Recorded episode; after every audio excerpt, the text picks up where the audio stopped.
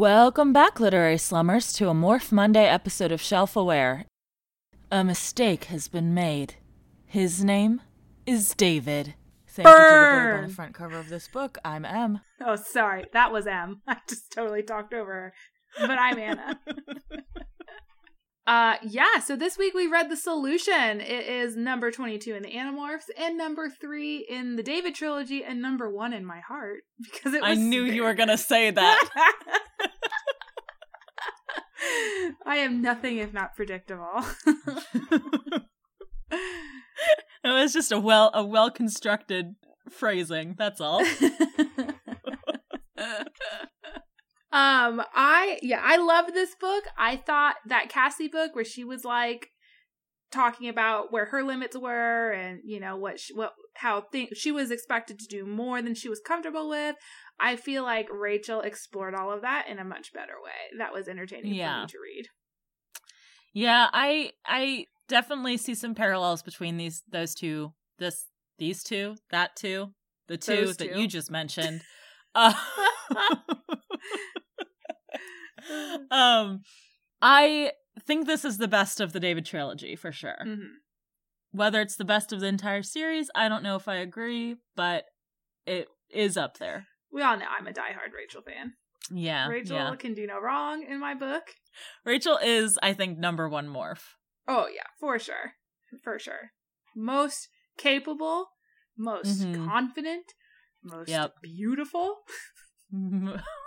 best dressed, Most bloodthirsty. most bloodthirsty, yes. Yeah, if you need someone, if you need to call someone that you don't like and tell them that you're going to kill their parents, you get Rachel to do it. You get Rachel. Mhm. Uh huh. She'll do that shit. She will. No qualms. And also in this book, we get like Rachel's acknowledgement of maybe more romantic feelings for Tobias.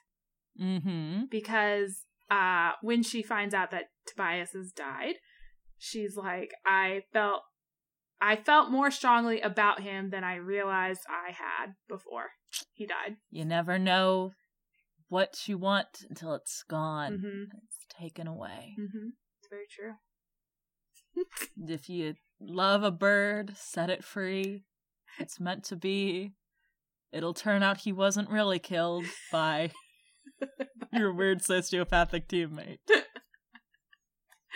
He'll be totally chill about the whole thing, and you guys won't have a conversation about it. But maybe in the next book they will, because it is a Tobias POV. Mm. And it does start. Did you happen to read? The I read the first sentence book? and I was like, oh, so tasty.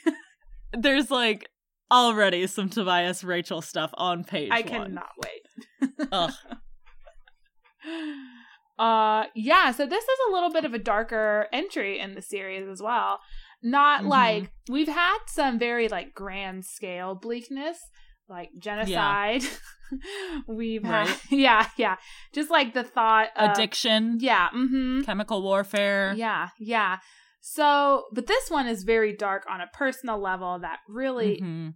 it hasn't been yet for the morphs i don't think. Like they haven't uh, i mean discounting visser 3 who's very bad at his job. They have not been so personally hunted down to this point Yeah. where someone is just like he knows where they all live he has the same powers as them so how can you hide you know it's just and he and they know he wants to kill them all but only as animals hmm I also think this is the first time we've had kind of one of these moral conundrums where I'm not like, oh, but there's a third option, you know, or Mhm. like, oh, but you guys are overselling one side of this. This is kind of the first time where I've been like, yeah, they really don't have a choice, a good choice. It's two bad choices either way, and they have to make this decision. yes Yep. Yep. Bye bye, David. bye Bye. Nice to know you. Just kidding. It was Not- terrible to know you. but really, David's a piece of shit. David does suck. um, so I guess we can get into it. Let's do it. Let's do that. So, it is a Rachel POV. The story picks up with Rachel being awoken from her slumber by Ax, who's flown into her window, the window she always leaves open for her Tobias. Mhm, 'cause uh, she's the only one of the Animorphs who gives a shit about him. Uh, yes. And in fact, when she when she is awoken by a bird, the first thing she says is Tobias because she loves him. Mm. but Ax is there instead, saying that Jake needs help. Something... What a disappointment. You're expecting Tobias and you get that nerd instead. I know. uh, Tobias, something terrible has happened to Tobias. Ax is kind of like afraid to say it up at the top. And all of this is David's fault. David the traitor. Uh, so. Rachel turns into her owl. They fly to the mall, which is where Jake and David decided to have their big cat showdown. And they find Tiger Jake there on the floor of the mall, wounded and unconscious, still alive. It's not great. It's not it's not good. No. And Ax and, and Rachel have to fight David real quick also. He like makes a distraction at the jewelry store and Rachel and Ax are like, "Oh, he said he talked about uh robbing a jewelry store. That's probably him." So they have to split up. Ax goes to to investigate and Rachel stays there, but turns out David had just that was just a distraction. He chases Rachel around the mall. She escapes because of gymnastics. And David basically lays it all out for her. He's like, I don't murder humans. I only murder humans that are shaped like animals. Yeah, which this is, a real such a weird line to draw because they're weird, still humans. weird moral line. Yeah. but he like he sticks to it. He's very strict about it, but it doesn't make any sense. I feel like David saying, I don't murder humans, but then going on to murder or attempt to murder people when they are in animal morphs is kind of akin to like me playing The Sims and being like, I don't use cheat codes except for XYZ. It's just like creating arbitrary lines for myself in order to make the game more fun to me. I feel like that's what right. I feel like that's what he was doing. Yes. Where he's like, Mhm. I don't it's not really a moral issue. It's that I feel like it would be too easy to just kill you guys, so I'm gonna wait till you're animals to do it. Yes, yes. Just as like, I wanna play this. It's it's like when you're like playing The Sims again and you're like I I'm gonna play a challenge. I'm gonna make this woman have a hundred babies. Yeah, so it gives you like a structure and something to accomplish. Whereas if he was just like, I'm just gonna murder people whenever, wherever, it wouldn't be as much fun for him. he wants to prove he's a hardcore gamer. Yeah, exactly. Check out his Twitch, subscribe and support. like, follow, support. subscribe. hmm So Rachel's like, David, I will kill you. Um, because at this point she knows that Tobias is dead. So she's like, I will kill you, David, to avenge my beloved Hawkman. And David's like, Yeah, we'll see about that. And he leaves. Um Cassie and her mom get called up because as you all know, when the police call you to come and take care of a wild animal that's found in a very like civilized place where animals like tigers don't normally belong. You bring your 13 year old daughter with you in the middle of the night. Um, so I do. Yeah. I know I do. yeah, I mean it's a normal thing. We've all done it. We've all been there. Mhm. Can't find childcare even though the dad is there. He's still sleeping. Last time a rhino got loose at the amusement park, I immediately grabbed little Sarah by the hand Yeah. and said, Come, child, we have work to do. It was 3 a.m., but I mean, I know you she's have school in the morning, but there fuck, is a rhinoceros on the loose. Uh, yeah, your father is at home sleeping, but I just didn't feel like asking him to babysit you. Hold on, is her father at home sleeping or is her father also there? Because I thought that was the situation. Because at oh, I point, thought it was just I thought it was just the mom because she's the vet. I'm pretty sure her they bring the dad along too. Because at one point, let me see if I can find the Rachel is mind speaking to Cassie and is like, if you understand what's going on, um, If you can Say hear me say okay. okay, yeah. and Cassie says, okay, good oh yeah, luck. her dad is there. yeah, and her dad's like, good luck. We don't need luck. We have your mom. That's fucking weird. Why did the whole Yeah. family have to go? First of all, the mom is the vet. her dad just runs an animal clinic, like, but the mom is the one in charge of the wild animals at the garden. That's her job to Yeah. do. She can do it without a man there. it's, it's their their rule that they have. You know, some families have game night and they Mhm. have They have possible animal murder night. heal a large wild animal night. it's just like playing Operation, Anna. What's the issue? Yeah, I guess I guess I'm the fool here. but uh they fix Jake up and uh, put him in an animal ambulance, I guess, and they take him back to the garden to work on him. Rachel has to have some self reflection about how Jake must have called her in as backup because of her extremely violent nature. And she isn't sure she Mhm. likes that, but she doesn't really know what to do, which is like the running theme of this book. Um, she is starting to feel kind of icky about her own bloodlust and the fact that Jake sees that in her and then wants to use that for that purpose yeah. and um she feels she feels angry about the whole David situation, but then she also feels really pissed off about uh towards Jake and the others about mostly Jake about this because she feels like she's being asked to do all the dirty work essentially like they're just assuming that she can handle it. I I thought that that narrative was much more interesting than Cassie just being like I hate being a predator because like we know Cassie you've been talking about it for ages.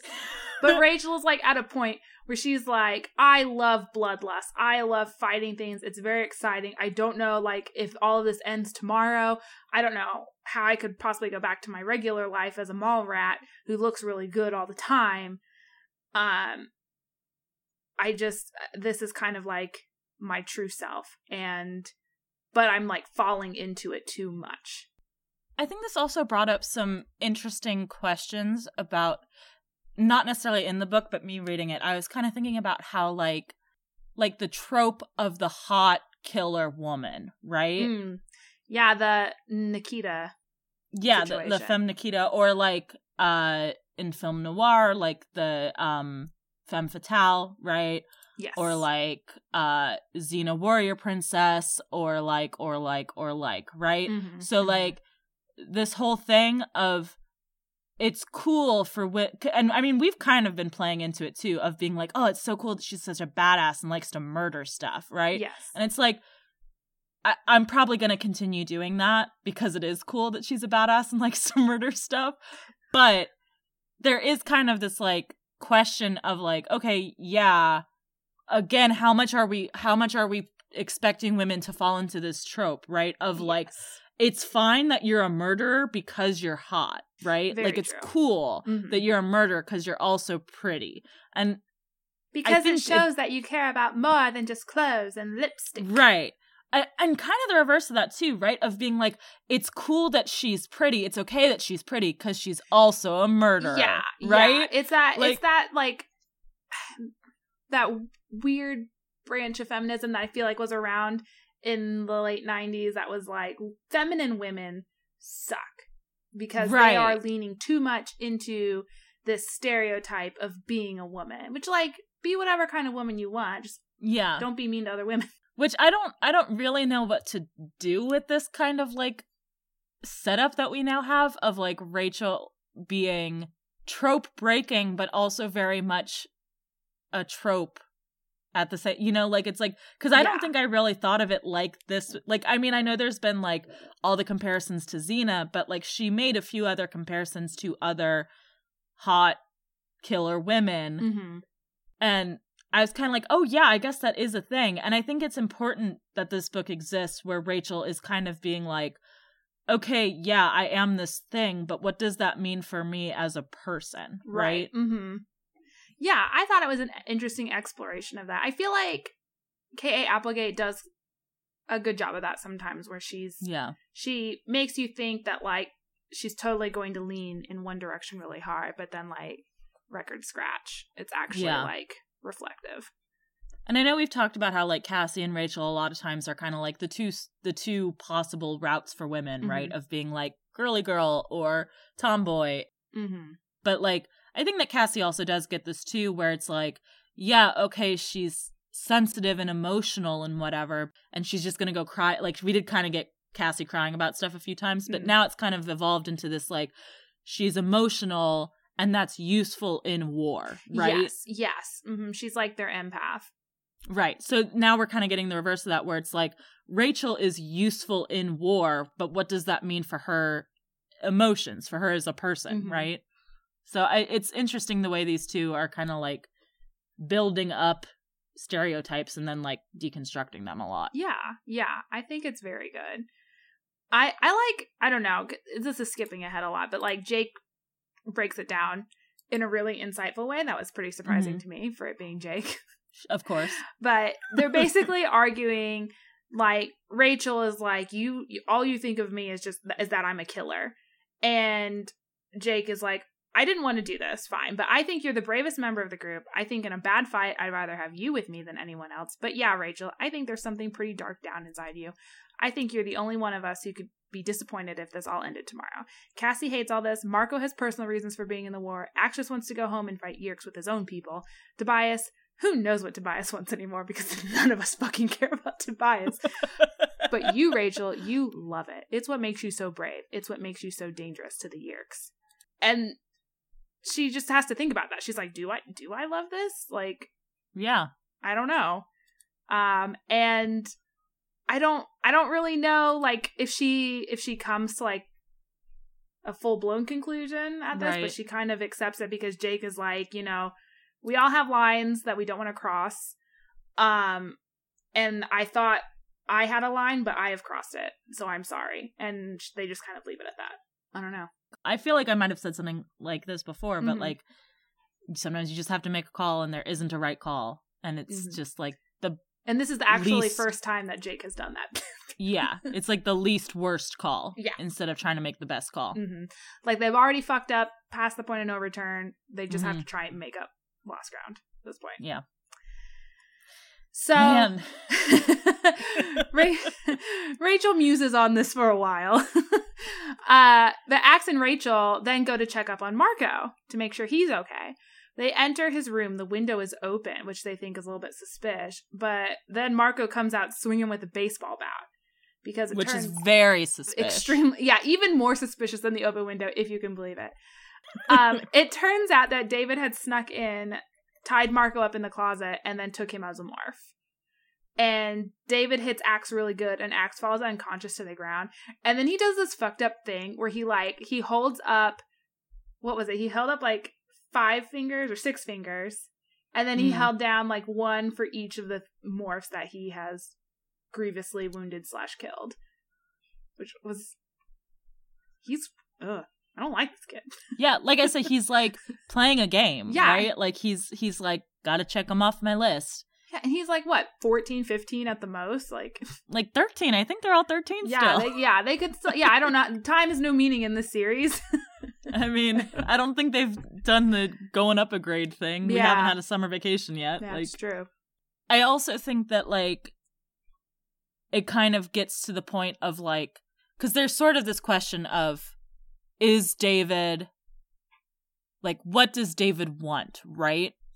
And I think that like David gives us a few answers, right? He's Mhm. like, "Oh, I'm trying to get the box back so I can trade it with Visser 3 so I can get my parents back. Oh, I just want a normal life. Oh, I just want riches. Oh, I just, you know, Mhm. David wants to kill people. Like Yeah, like I don't. He's David not is having fun. just stealing jewels and living in Holiday Inns Right. for the rest of his Right. life. I think that that Applegate does a, a good job with like kind of on the reverse of Visser 3 where Visser 3 does become a little comically villainous Yes. sometimes. I think that David is a does a good job of being like he is legitimately scary like as a person without him coming out and being like here's my grand plan of how I'm going to defeat you animorphs like exactly. It was a disturbingly realistic evil. Right. He never comes out and says, like, I am enjoying killing you guys, but it's very clear that he is enjoying Oh yeah. trying to kill them. Oh yeah. He loves he loves the game, the, the Yeah. chase and all of it. Because he does keep trying to victimize himself and be like, Oh. oh, you guys put me in this position. It's and all it's your like, fault, even though it was like the Yeerks that killed or Yeerk's parents. Like, it's very, it's very Thanos where it's like, things are so bad, I've got to snap and kill half the world so that there's enough resources. mm. And it's like, well, you could just make more resources instead of killing half the world, right? Like, that's pretty that much wouldn't this. make a compelling movie. right well and i'm sure comic book nerds will have some reason that that makes sense whatever i don't care um but but it's like that right where david is like i i have to do this i have to hunt down these animorphs for my parents and it's like you have other options you do not have to do this in this exactly. way You could work with Yeah. them to get your parents back. you could just fuck off Yeah. and like take over someone else's life somewhere else He's- that they are not at. I I, I think it, he's just he's just embarrassed, or he thinks that the Animorphs think they're better than him, and so he's trying Yes. to knock them all down a peg by killing. Yeah. them, which is maybe more than a peg. Maybe it's just like knock them off completely. uh, so with Ax unconscious on the ground, it's just Rachel versus David now again. David morphs into his golden eagle morph and chases Rachel, who is in her owl morph. And Rachel attempts to lead David into some high power lines, and he but before they can get there, he sinks his claws into her back and is about to kill her, but he's suddenly dive bombed by a hawk. Oh my god. David immediately flees the scene without stopping to see who or what attacked him for some reason. and guess what? He should have because it was Tobias! Who was totally not dead, and in fact jokes about it like, who? Me? Couldn't be. How about you? I don't know. and it's some other random hawk that David killed, which Yeah. I mean, again, maybe I'm giving too much credit to children, maybe I'm giving too much credit to hawks. But if my best friend was a hawk, I might like notice some markings on that hawk that was made him distinguishable from other hawks in case I ever ran into him in the wild, could tie you a little ribbon around his neck. I feel like me as a person who doesn't give a shit about hawks in Mm. my day-to-day life, I Uh-huh. would not be able to differentiate two different hawks, Very true. right? hmm But I feel like if my best friend was a hawk and I occasionally turned into a hawk, I might be a little more aware of hawk differences, is all I'm saying. Yeah, I feel like the more you spend time around something, and so maybe this only applies to Rachel, but the more you spend time around an animal or I don't know anything that you're unfamiliar with, you begin to be able to notice more about them. So Maybe maybe we're wrong and hawks are completely indistinguishable from one another. each hawk is identical, and that's why it doesn't matter that they only take one morph Yeah. or one what yeah one DNA of each species. It's fine. yeah, so David just killed some random hawk, and Tobias was actually lost trying to find David again. okay. I also, while we are on the subject of Tobias, Uh-huh. I do want to bring up something in this book that I don't know if it's been addressed, but I feel like it very much uh feeds into our nobody gives a shit about Tobias thing. Mm-hmm. Although I I can imagine this may have been addressed, so please correct me if I'm wrong. Um have they said if you get stuck in a morph, can you use have they said one way or the other? Can you use the box to re-establish your morphing powers? I don't think they've established that. No, um, because we just got the box back. Right. But we've had it for a few days, and Tobias has himself as a. Why the fuck have they not had him? Like, they should have at least asked Ax, hey, can Tobias morph into his child self, Mhm. stay that way for two hours, get stuck as that, and then pick up the Good box question. so that he does not have to live in the woods as a hawk anymore? Though I, I would assume that this. Is I would assume the answer is something no. they don't know the answer to. Yeah, because they have. well, I would assume Ax would know, is what I'm saying. Oh, is well, that I was- I think that this is like a completely new situation though right because Yeah. like they have a name they have an andalite word for people who cannot who have been stuck in a morph. So i guess that's like assuming that they can't but maybe all Re-up. andalites are stupid. So maybe they have tried to get a nothlit to touch the morphing box and they can't reacquire morphing powers my assumption is it wouldn't work, but Yeah. someone should ask Ax about it, is what I'm Yeah. saying. Because, like, it's wild that they haven't when Tobias is over here. yeah but i feel like it's just like it's super risky because then he would have no powers at all if they tried it but Yeah, but they could just ask Ax if it would work. yeah they, yeah they should they should just ask ax so we can have the scene where he goes i don't know or where he goes, No, that doesn't work. We have many nothlits at in our home planet, and they have tried to re-up and it doesn't work. They, But, like- you know, if it was if it was Cassie, they would have asked immediately. But it's Tobias, Right. So we're all just supposed to accept that he's a hawk. That's it. That's his life now. It's fine. Uh, they keep Tobias's aliveness a secret from David, so that's cool. They were smart enough to do that. Mm-hmm. Um, meanwhile, Cassie has been able to get Jake out of the garden by pumping him full of adrenaline and then sneaking him out so he could demorph, leaving everyone wildly curious about how a, a mortally wounded tiger got up and left, uh, but then reappeared in his habitat completely normal and fine. I was gonna say a mortally wounded tiger who's Cassie's mom recognizes because it is the DNA of the tiger that she works with at the zoo. Like, Because she has bothered to identify the animals that she spends a lot of time with. yeah, almost like she's closer to that tiger than any of Tobias's friends are to him. I mean, maybe Rachel would have known. Maybe. Maybe she does let him in her room every night. so. Did she see his? He she didn't see his the the other hawk's dead not. body. no. This Yeah, is all okay. hearsay, basically. Mm. Um. also, why didn't Cassie's mom? So they bring this tiger in. Like, wouldn't you immediately have someone go and check the tiger habitat to make sure, like, the other tigers didn't get out? Yes. I also would be on top of that tiger the entire time the tiger was Not just my- leave it with a thirteen-year-old girl.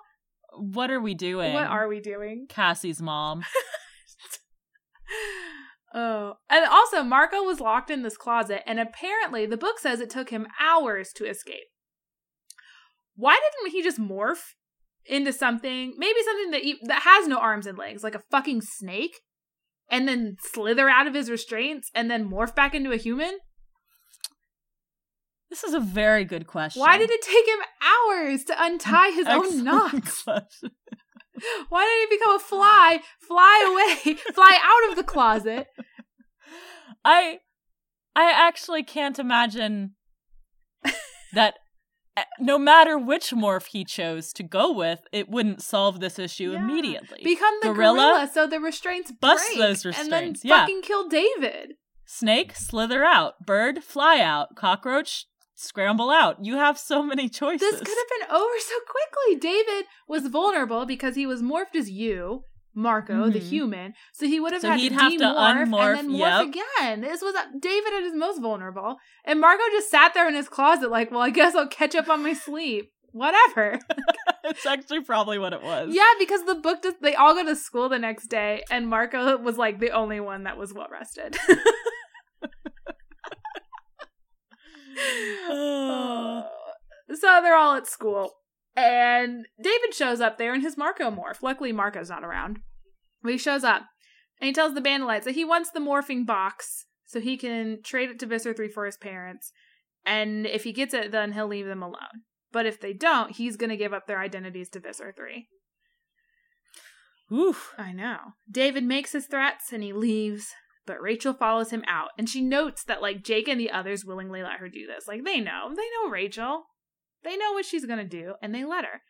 But she follows him out and she straight up she just threatens to kill David's parents if he rats them out to Visser 3. She says, I will I will do it. I'll go find them and I'll kill them. So fuck you. David's like, You don't have the guts. And Rachel's like, I'm Rachel. no, she she does actually. She she thinks to herself, "Well, I don't I don't know if I actually do have the guts to do it, but you know, I have the guts to make the threat, so whatever. and that's what matters. that's all that matters." Uh, so anyway, the the Bandolites remember they have to save the president and the rest of the world. so Man, for something that was so important in book one of this trilogy, it just was not even anything that mattered. It became nothing. It be like the David situation came up, and K.A. Applegate's like, "Ooh, I think this is the story I wanted to write." Actually, Yeah. And so she asks the Bandolites. They all become rhinos and/or elephants, and they storm this part of the beach that contains the bungalows the world leaders are staying in, and they just stampede it.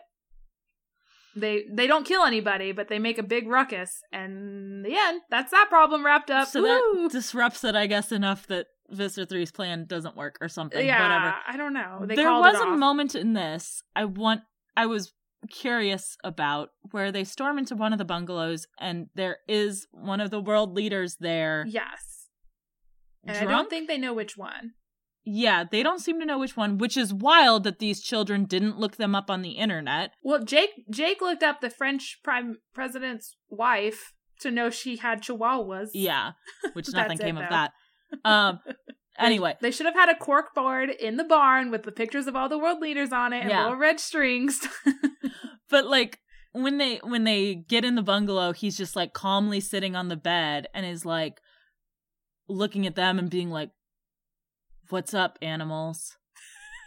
and they're like, "Okay, let's go to the next bungalow." And he's like, she makes laughs. like, yeah, she makes like a point of this interaction with this dude, and I'm wondering if this is if like if I was aware of the politics of the '90s and these countries, if I would have been like, of course, that's the French pro- the French president or whatever. you know like well it wasn't bill clinton because they would have they would have recognized president because they all are like super about the president Yeah, yeah, yeah. so yeah. it was one of the other ones but i'm wondering if it was supposed to be like a cheeky little like you know the guy who's in charge of japan just acting the way he does like That's a good question. Uh, I don't know. I was kind of like, maybe that's the Yeerk. i thought so too but then that didn't like it was definitely a vibe of like he's real chill and not in a way like he wants them all to die which would Mm. probably be the yeerked one Also, okay, here's here's the thing I just thought of though. If a Yeerk Mhm. was inside of a world leader's brain, Yeah. would that Yeerk be Visser 2? Or do you think it'd be a lower Visser Oh. than Visser 3? That is a good point. I'm just I'm just I don't know. I'm asking like I- I think it probably would be, right? that is a pretty powerful morph. Like if Marco's Yeah. mom is Visser 1, like what does Right. Marco's mom have that's better than an Andalite that can morph? And we know that there is like well, I hmm. It's in because I guess the question would be like if would you put your general in like a precarious position or would you Hmm. put someone lower ranked, you know? Like who that's got to be orders. Yeah, I don't know. I don't know, but I think that's I a good know. thread. Yeah, I, I think the Yeerks are all about like you know you gain rank Yeah. based on how powerful your host is or your Right. controller is. So Right. Well, do we think that one of the world leaders is better or worse than an Andalite body? See that's but I feel like Visser three. If Marco's mom is Visser one, Visser Mhm. three should definitely be like Visser negative one or like whatever's higher than Visser one. Like because Marco's mom is just like a normal Some woman. woman. She's like a teacher or something, wasn't she? Yeah, something like that. not to say that like teachers aren't great, but like versus an alien who can turn into literally anything. How is if you're based on a, if this is a meritocracy, how is that not higher rank? Well, and I guess there's also kind of cuz it's it's not like they don't choose their hosts, right? Like in general. I think Visser 3 might be the exception to the rule cuz it seems like he defeated that Andalite Right. and then got him. But like in general, it's like okay, you're rising through the ranks so we're going to put you in someone Oh yeah, yeah, yeah. important, you know? Mhm. um because that was the whole thing with um we heard a lot about that with uh the twin right Mhm, yes, of like yes. kind of the machinations behind the scenes and how he essentially the got blacklisted Yeah. right Yeah. um so i mean like it it seems like there's some there's definitely correlation between like your host body being uh impressive in some way and your rank but i, I don't know if it's clear at like how much is i did a good thing and so i get a better host body or like Mhm. i am in the go- good host body and so that puts me higher in the rank you know like Mhm. i don't know if it's a like a good Yeah. host body is a reward or if it's like a you are in a position to get higher in the ranks because you're in that body you right, know right. But I feel like then either way, for either of those scenarios, it's still a strange Yeah. situation to have Visser one inside of Marco's mother. right unless visser 1 chose marco's mother for some reason we don't know of yet They're from the future and they knew about the Bandolites. I don't know. I said Uh, that in a way that made it sound like I have a theory about it, and I definitely don't. Maybe if we read more. Hmm. Well, that, that's a question. That's a serious question. a serious query. Yes. Oh my God. Yes. A serious query. Put it on your cork board at home with red strings. Let us know where it leads. Uh, as they're leaving the beach, where they were all big rhinos and elephants, they morph into dolphins so they can swim away. But they're suddenly attacked by an orca that is actually David. This fucker's showing up everywhere. Where'd he get that orca? Where good he went to he went to knock off SeaWorld. He okay, but if he went to knock off SeaWorld, like just put this in perspective, he picked up this fucking orca so fucking quick, and he has none of the connections that the Bandolites do. So like they have no excuses for their lazy morph David acquisition. no David yeah, he's fucking smart. You know what he's doing? He's breaking into these places as Mhm. animals mm-hmm. and then just Demorphing, having his picking way up with new them. morphs. Yeah, he's He's touching them If- all. if he wasn't a sociopath, he should be the leader of the band. A hundred percent. And he even says that in the book. He's like, I was just smarter than you guys. yeah. I'm if when I make a team, I make them all stupid. so that I can be in charge. So I can be in charge. Uh, but Cassie pulls out her whale morph and scares him off because I guess David is smart, but he's but he's dumb enough to not realize that whales cannot kill very. E- they have like baleen and not teeth. Yeah. So he was. Te- if a whale tr- mm, no i was gonna Let's see, say i think if a whale tried really hard i feel like there are ways to do it right like i feel like if because i don't think it would ever happen normally because what would the purpose be because the whale can't eat the other whale right so it's not like Mhm. predation or whatever but i think if i was a giant humpback whale i would just like swim on top of the orca so it couldn't come up for air That's a good. Yeah. you know Yeah. because what's like gonna do? It's not gonna be able to get up above me. I'm a big old Especially if you whale. have four little dolphins helping you. mm-hmm.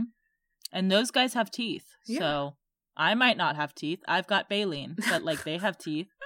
Dolphins have those weird little I- teeth. Basically, am a whale. Like with the way that I eat, like everything just should be liquid. Just a soup strainer. just a soup strainer would be like my ideal. I wish I had baleen. now I did Google can a whale kill an orca, Mm-hmm. and I got two facts for you. Okay, that great. the only sea creature known to attack blue whales is Mm-hmm. the orca, Okay, and orcas usually don't attack blue sperm whales because the blue sperm whales are powerful and aggressive and unpredictable.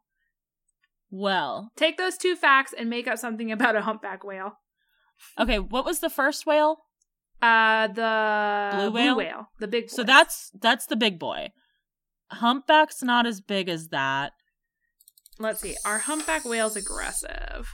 I don't think so. They got baleen. Um, they're aggressive in mating. Well, Um, this is an- a National Geographic article from 2016 that that says a humpback whale was seen interfering with an orca's attack hmm. on a seal in Antarctica, and they're less friendly than gray whales. So that's that's all. Those are my other facts about whales. I've educated you all today. you know what they say about whales? Mm-hmm. Hold on. Go on. Google your punchline. you know the old saying about whales. What is it?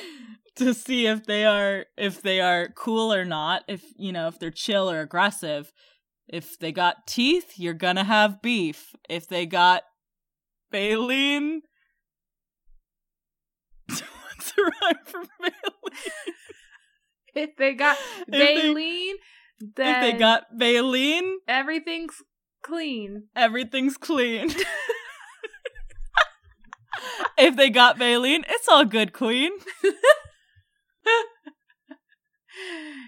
If they've got baleen, you can stay on the scene. Uh, anyway, you guys remember Saddler?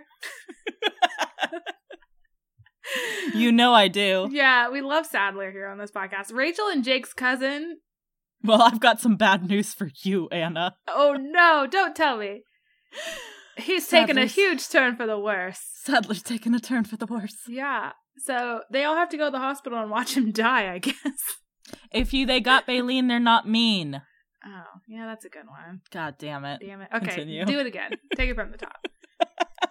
Whale's got teeth, If if it's got teeth, you're gonna have beef. If they got Baleen, they're not mean. there you go.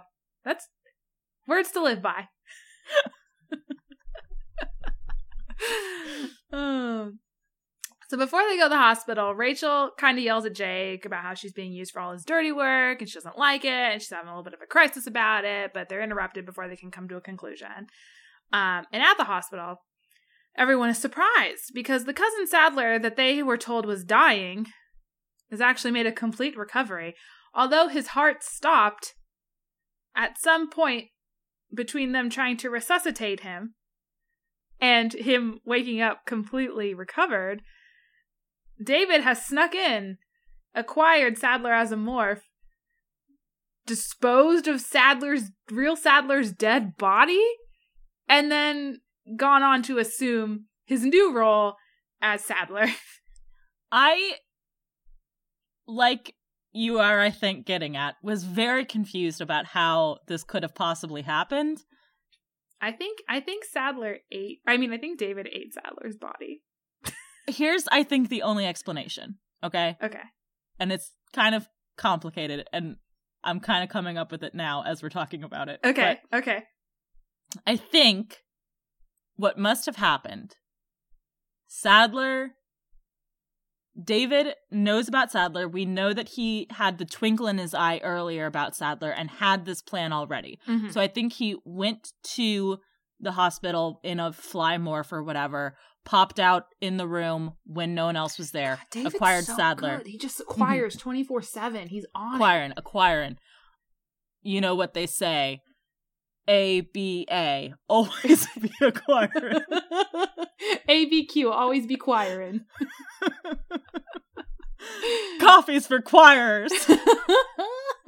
anyway, uh, Saddler went to the hospital, waited till people were out of the room, demorphed, acquired Saddler. Uh, remorphed, got out of there.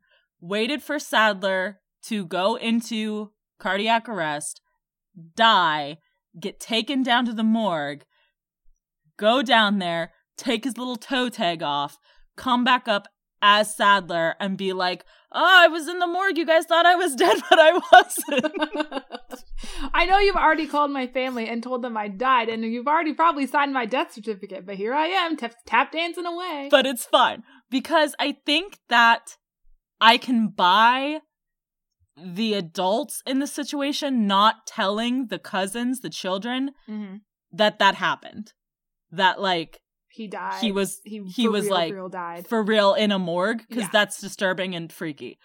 But like, there's Otherwise, no other doctors are completely incompetent. Are just idiots unless yeah. he was doing like some like m- acquiring a doctor morphed into a doctor was in the operating room, told everyone else to leave the operating and room. Did? And they did, and then he switched. Like, but then everybody would be like, Where's that doctor? or like the doctors were like, This boy's dying. Oh well. And then they all just left. they took a coffee break. And, and, then David came in and he became he he morphed into the orca and ate Sad ate Saddler's body and then morphed back into David and then became Saddler. I don't know what else could be done with his body. He also would have had to acquire David pre this, I think, if we Saddler, are, he'd have to acquire Saddler. Yes, David would yeah. have had to acquire Saddler pre this. Yes, so that makes if sense we, that he went and visited him when yes. the, he had that gleam in his eye. Like and it's it's weird too because he he said he doesn't kill humans so he would have had to like he couldn't do anything to move this along in some way that would benefit him right? Like right. I just i have this like gross feeling that this body is just gonna appear. Yeah. Because i'm kind of worried about it at the conclusion of this book or as the book goes on saddler goes home because he's there's nothing wrong with him so the hospital yeah. doesn't hold him even for observation for 24 hours because he's come back from the dead, but okay. They don't hold him. They all go home. Everyone is happy because Saddler has made a miracle recovery. Um, and Jake and Rachel are like, yeah, dude, we're gonna have to like kill our cousin again, essentially. That kind of fucking sucks for when we deal with David. But like, I feel like I don't know. They're gonna like drag a lake or something, or just like someone's yeah. gonna be out fishing, and here comes Saddler's dead body. I don't know how they're to play that. I'm very interested. I I feel like it might just not ever be. I I almost think it might not come up. names. They have to come back. Uh, yeah. Well, I don't know. I feel like they might do it as like, oh, Saddler ran away. Like they might that might be the story they give to the family, right? Like, oh, Mhm. Saddler Saddler ran away, you know? Yeah. Cuz I don't know how else I don't know how uh I don't know. I just don't know. This whole thing is this is the first time we've had a dead child in this book series and it's a lot. And like, I don't know, because they already kind of are gonna have a thing because in this town, well, three three boys same age have all gone missing. Well, roughly the same age. Saddler's a little bit older. Tobias has gone missing. Mm. David has gone missing now, and now Saddler will have gone missing. Oh. There's starting to become a pattern here in this in this town of San Francisco. I think Tobias they've already addressed as like nobody really cares about Tobias. yeah, but that's gonna come up. That has to come up. Maybe. Maybe that's my series theory. It has to come up eventually. I feel like David, his parents won't report that he's gone missing because they're Yeerks. oh, So like I feel like they'll just be like we send him to boarding school. well, they'll just say they're homeschooling him. Yeah. You know? Like, oh, he was having trouble fitting in at school. Which is true. or they all just know? moved away. Or they moved away, yeah, because what good are those parents now? And then yeah, I think Saddler they're gonna have to come up with some cover story for. I just oh, like oh, I hope they address this in the next book. Even Ugh. it's a Tobias POV though, so I don't know. But I would really like that. So the Rachel and Jake are discussing like how they might have to kill David in order to solve their problem. And this brings up their argument again about how Rachel doesn't really want to be seen as the enforcer or the one doing all the dirty work. And we've already talked about this discussion earlier in the episode. Um, but Jake is essentially like, I'm sorry you're so brave and wonderful, and I'm just an incompetent, jealous fool. And they hug it out, and Rachel isn't mad anymore for the time being. Her bloodlust is sated. Uh, or at least it's like approved of, so it, it the monster in her is happy. uh, so moving on, the Bandalites decide to hold a false meeting where everyone acts all sad and defeated, especially Rachel. Um, Tobias is not there. They just assume David is spying on them at all times, which is a good idea. Tobias probably came up with it. can't, can't attribute that one to Jake. Is this the meeting where Tobias has been tracking David? Because he does watch David. he watches over and he's like, "Yeah, David, Yeah. I definitely saw a golden eagle land and a rattlesnake rattle this way." Yeah. Yeah, Yeah. so he he's hidden. He's there. He's hidden. Um, and they basically make up this story in their meeting about how Cassie broke down the parts of the morphing box and hid them with Rachel's help. And they're hoping that this entices David into essentially taking Rachel hostage in order to collect all the pieces because Cassie has designed a ploy where they play on David's emotions and they prime him to think certain ways about certain things and they leave very convenient prop pieces like they, this was a this was a good plan hundred percent a Cassie plan. Why is Jake the leader? Cassie went full mentalist in this plan. She did, yes, yes, and it works. It works exactly as it was meant to. David makes the Bandalites take him to the place where they supposedly dumped the morphing box components. Uh, he makes Cassie, Marco, Ax, and Jake all morph into cockroaches, and then he puts them in this empty Pepsi bottle that he found on the ground. Uh, because the Vandalites left it there, and then he seals it shut. And he's like, Rachel, they will be stuck as cockroaches for forever if you do not take me to find the morphing box and hand it over and do it all very nicely. so Rachel is like pretending she's all defeated and stuff. They go into inside these pipes. Um, the place that they lead them to is the place where Elfangor they first met him and they first got their morphing abilities. Uh, so they become rats and they slip into some construction pipes or something to find the pieces, but it's a trap. Uh, Rachel leads David into a section of pipe that's actually like a cage. I guess what they've done is they've like they've dug up this portion of the pipe and they've like sealed it off on one end.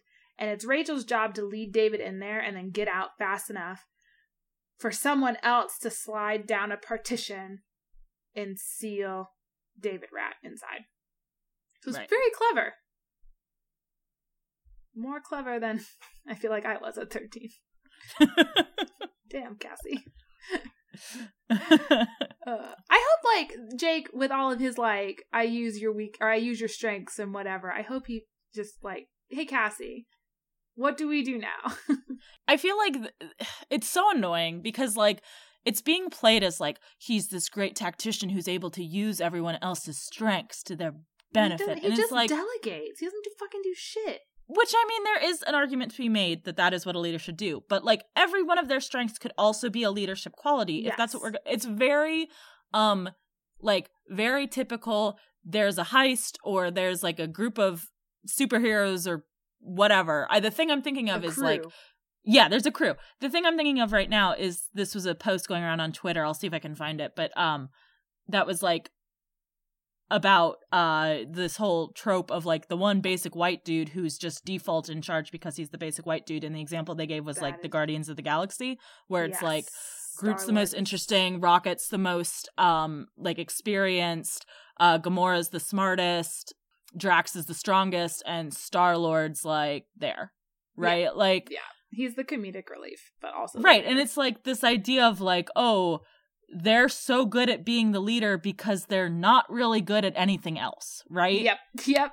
Like, like it, Pretty much. that's not how we should be chewing, choosing leadership. It shouldn't just be like, well, you don't fill any other role, so I guess you're in charge. Yep. That's that's very Jake. A hundred percent. Because everybody else does have a role. Like, Cassie's the one who's the psychologist now, and Yeah. Rachel's the killer, and Marco's the like tactician and like computer dude or whatever, and Ax Yeah. is the alien expert, is And the to- real computer dude. a better computer dude. Tobias Tobias is the hawk. is the eye in the sky, right? Yes. Like, yeah. and Jake is Jake. He loves bugs. He loves bugs. He loves Cassie. He loves He loves- brother Tom. Making hard choices. I mean, he's just like Visser 3, right? Like, Visser 3 is also the only thing he can do is morph, much like the only thing Jake can do is morph. But at least Visser 3 is the only one who can morph in a group of non morphers. Very true. Yeah. Jake's not even the best morpher. That's Cassie. no, it's Cassie. She's the fastest and most beautiful morpher. it's an art form with that girl. oh. Tobias had come in at the last moment and helped the cockroach bandolites out of the Pepsi bottle. And uh, that's how they were able to trap David in his cage. And now they just have to wait two hours for David to be stuck as a rat forever. And David, of course, is like pleading and begging and crying for them to let him go. And so Rachel Ugh. tells everyone but Ax to leave them with David. And she doesn't want because she doesn't want this guilt on anyone else's shoulders. She's she's strong, so she can take it, or so she says. Um, and the others bounce. And as soon as it's been two hours, Rachel and Ax fly little rat David off to some rocky island that's a ways off the coast, and they just dump him there. With And- a bunch of other rats. Yeah, and Rachel's like, there were there were ghost stories about how if you swam too close to this island or boated too close to there, you could hear a little voice going, "No, no, no." So Dark. this week on BuzzFeed Unsolved, we're exploring the haunted rat island of San Francisco. well, this was an experience. this was such a good book, though. Yeah, it was good. I I enjoyed every moment of it. Um, most valuable morph, I think, has to go to the POV character. It has to go to Rachel. for yeah, me. Rachel, 100%. percent Mhm. Agreed. she's such a badass and she re- she recognizes that you know it's not all it's cracked up to be to be the the thirsty blood killer bloodthirsty killer thirsty blood killer The killer who thirsts for she blood. just she needs to hydrate girl um, let's take a second to talk about uh serious theories. okay First off, mm-hmm. we did pretty good on predicting. yeah no you did book. good i did all right I think you got the broad strokes of of what was going to go on. I think you thought the president was going to be more important than he. Yeah. well i but, thought we like, all did we all yeah, that's not your fault. That I actually thought about. I should theorize what's going to happen with the president, but I was like, I don't know, so I'm not going to make a guess. But Mm. it turned out nothing. nothing, yeah was gonna your guess was also accurate unintentionally. um so yeah what were the things that i know last morph monday we you said you had some stuff that you wanted to save for this episode Yes.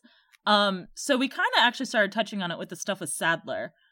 But I think that my biggest prediction, in addition to they're going to have to deal with that, is that one of the things that's going to be a complication for Jake in the next book is that his cousins will be living with him. Yeah. And I think that's going to be like the next dumb bullshit thing that we have to deal with for like, oh, it's so hard to balance home life and animorphs is that he's going to have his three other cousins living with him and we're all going to have to listen to family drama. I think one of them is going to find out. At least one of them is going to find out. There's no way you can keep that from three annoying younger cousins. Yeah.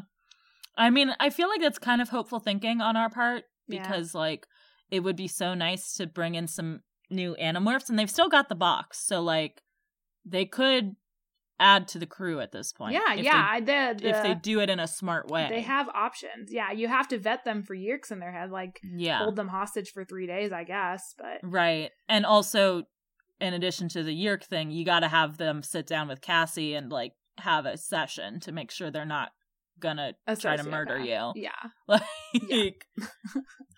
but yeah, I feel I feel like the Saddler stuff has to come back up.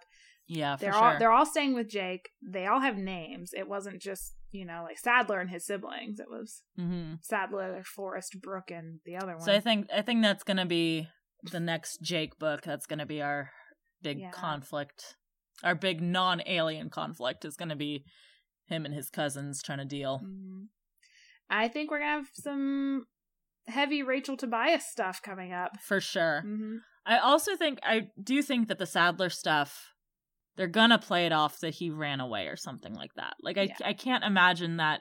But then that's gonna be so hard to explain. But then like how are and they gonna very explain sad for died? a very long period of time too. yeah, Like, I don't know how they like, but they can't be like, oh, he died because they're not. just- well, I guess I just want to know what happens to the body. Yeah. I guess it's kind of not going to be their problem to come up with an explanation for it. Oh, 'cause Oh, yeah. It's not like Jake can go up to his.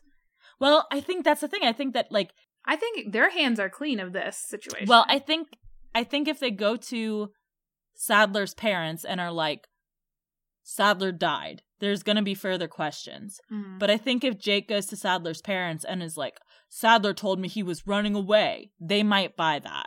So I feel like that's going to Yeah. be the or they could just take choose it. to say nothing and then just sadly watch from the sidelines as this family falls apart. Also an option. I mean, it's Jake we're talking about. Oh, Uh, yikes.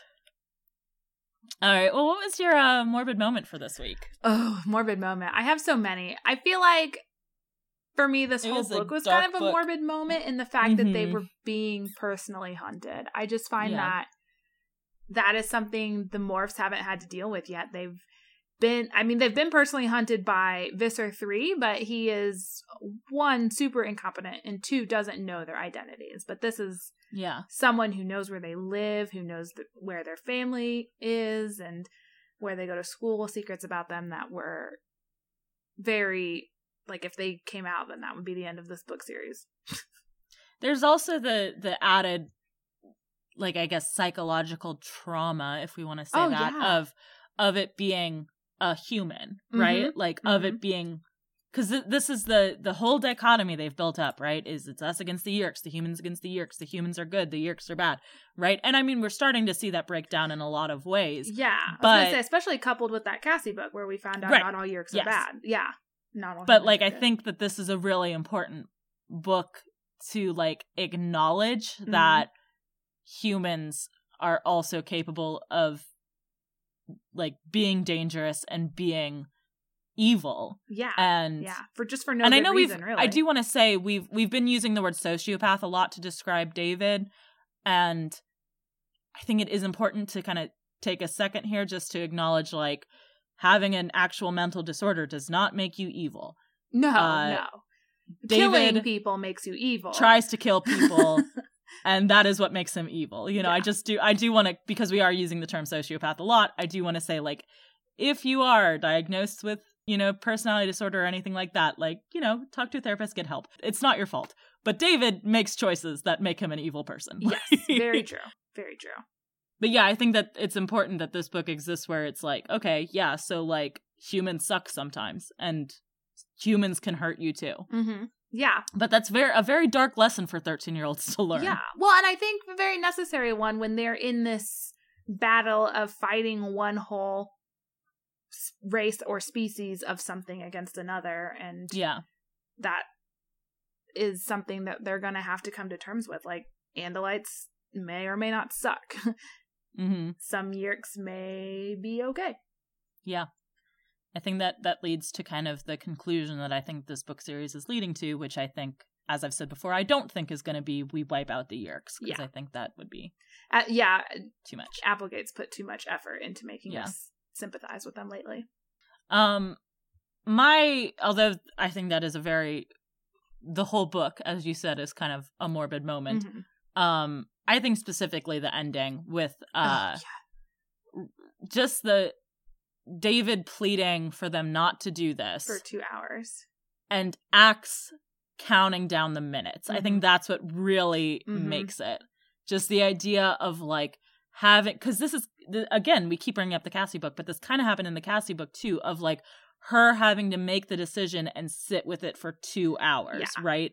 Of staying in the caterpillar form. And that was a thing personal to herself.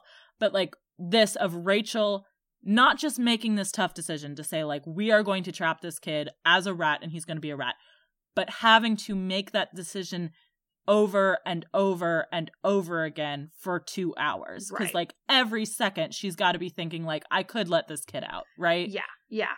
No one else would know but me and Ax, and maybe he's Right. telling the truth. But having to to just sit there for 120 minutes and think, I'm going to let, as I'm going to sentence this kid to a fate worse than death, Yeah. right? hmm Really fucked up. I know. I I feel like this. Yeah, this next book, it being a Tobias POV, there's gonna be some. There's gonna be some emotional discussions. I hope. Yeah, I think so. I hope. I just I want to read the first the reason that we're speculate speculating so much about this. I want to read the first Go line of the next book. He says, "My name is Tobias. That's my name, but names don't really tell you much, do they? I've known two Rachels. One was this whiny, obnoxious person. The other Rachel, the one I know now, is the bravest person I've ever known." Yeah, so it seems like there's gonna be like, especially having come off of this, where I feel like Rachel is kind of gone through some self-loathing that like a lot of the Animorphs have experienced to some degree or another. But I think it's gonna be good to have Tobias's point of view, where Tobias thinks she's the coolest shit ever. Yeah, I can't. I can't do another one of those books where they just want to die the whole book. That was Yeah. rough for what was it, book number three or some shit? Like, oh Oofa boy. But this is Oh. all getting into what we're doing in upcoming weeks. So let's go ahead and say next week, uh, we are going to be wrapping up my dead animal unit. Yeah. Okay. So we will be reading um The Fledgling by Jane Langton. What's up, literary slummers? It's M of Future Past, here to let you know that we lied. This isn't the book we're covering next week, because it turns out that The Fledgling is not really readily available. So instead, Anna went back to the drawing board and returned with a new book to read called The Guest Cat by Takashi Hiraide. So if you are reading along or just want to know what's up, that's what we will be covering next week. All right, back to me and Anna of the past for the wrap up. Um, yeah, and then the week after that, we'll be back with another Morph Monday with Animorphs number 23, The Pretender. Yes. Tobias, my boy. We have not had a Tobias POV for a while, have we? It's been a minute. I Yeah. feel like we kind of say that for every Tobias POV. That's Maybe true. it's just we just crave that we, hawk. we just want the Tobias POV so bad. In the meantime, if you have any serious theories of your own, or if you would just like to tell us about how much you also love Rachel and Tobias, you can tweet at us at ShelfAwareCast or email us shelfawarecast at gmail.com. As always, thank you to Ben Cope for the use of our theme song. You can check out his YouTube channel in our show notes below. We are also on all of your favorite podcast aggregating platforms. So if you haven't followed or subscribed to us on one of them, you definitely should because you also are craving that hawk content. uh, in the words of K.A. Applegate, Hey, I'm Free Willy, David said with a laugh. Free Willy's hungry. Why don't you tell that joke to Visser 3? I sneered. Maybe he'll arrange for you to die laughing. Rachel's so good. that was a good thing. Good job, Rachel.